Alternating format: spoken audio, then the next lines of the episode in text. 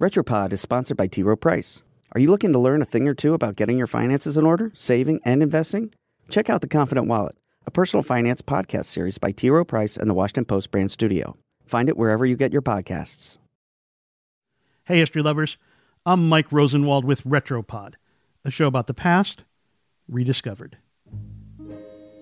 When Alexander Hamilton sat down to bang out the Federalist Papers in the late 1700s, there were no antibiotics no dialysis machines, and certainly no timepieces capable of taking an electrocardiogram, which, of course, also didn't exist. Well educated people had average lifespans of around 40 years.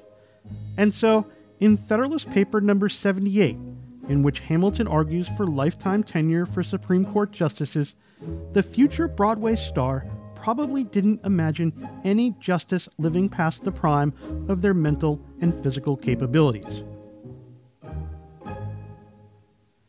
Take, for instance, Justice Nathan Clifford, appointed at age 54 in 1858. According to a University of Chicago Law Review article titled Mental Decrepitude on the Supreme Court, when the then 77 year old Clifford arrived for the fall term in 1880, a colleague wrote this Judge Clifford reached Washington on the 8th of October, a babbling idiot. I saw him within three hours after his arrival, and he did not know me or anything, and though his tongue framed words, there was no sense in them. Then there's Justice Henry Baldwin, who, after being hospitalized for incurable lunacy in 1832, returned to the court where he was described by another justice as partially deranged at all times. And get this, he served another decade.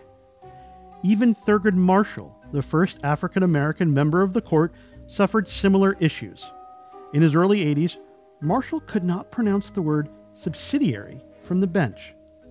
In a death penalty case, he became so confused that he voted to uphold the death sentence even though he was opposed to the death penalty. He figured it out after a clerk noticed he had voted in an unexpected way. The debate over life tenure on the Supreme Court is an old one, and it typically reappears when justices reach their later years and serious health problems emerge. Artemus Ward, a political scientist and author of Deciding to Leave The Politics of Retirement from the United States Supreme Court, said in an interview that the issue of age has kind of morphed into something I don't know that the founders necessarily could have envisioned. So, how did it happen? Well, it's a long story that starts with a familiar legal word precedent. Countries older than the United States were handing out life tenures for judges well before Hamilton had the idea, like Britain. So, if the Brits did it, the founders thought, why not us too? Where things got complicated is where careers get complicated today, with work life balance and feeling fulfilled. In the court's very early years, being a Supreme Court justice wasn't the gig it is today. Justices were required to hear cases in other parts of the country, making for some arduous journeys. And they didn't have much power until the Marbury v. Madison decision in 1803 established the concept of judicial review, giving judges the power to rule on the constitutionality of laws and government action. How unattractive was the job? Well, in the early days, some justices didn't even bother showing up for work. John Jay, the country's first Chief Justice, he left to run for governor of New York. But as their power grew and the job became more cushy, justices spent more time on the court. And without much in the way of retirement accounts, justices tended to serve longer and longer and longer. So, Congress came up with an idea pensions. That induced some justices to retire, but their pension requirements on age and service were stringent. So, Congress addressed this problem by sweetening the retirement jackpot. But then a new problem emerged, according to Ward. Justices began timing their retirements to coincide with presidential administrations more likely to appoint someone like them.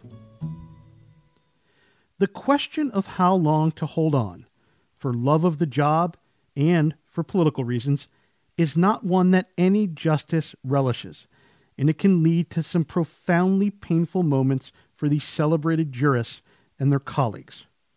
Nobody is immune to age, not even Oliver Wendell Holmes Jr., one of the towering minds in legal history.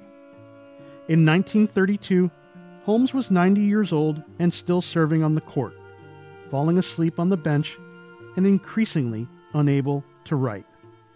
Some of the justices decided Holmes needed to retire.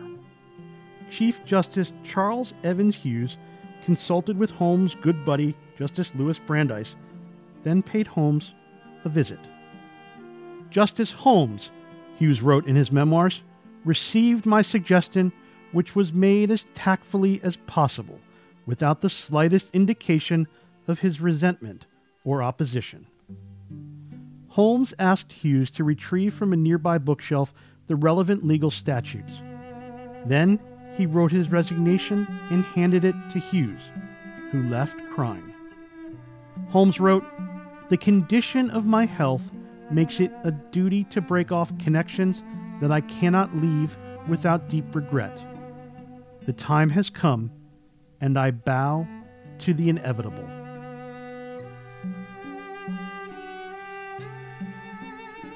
I'm Mike Rosenwald. Thanks for listening. For more forgotten stories from history, visit washingtonpost.com slash retropod.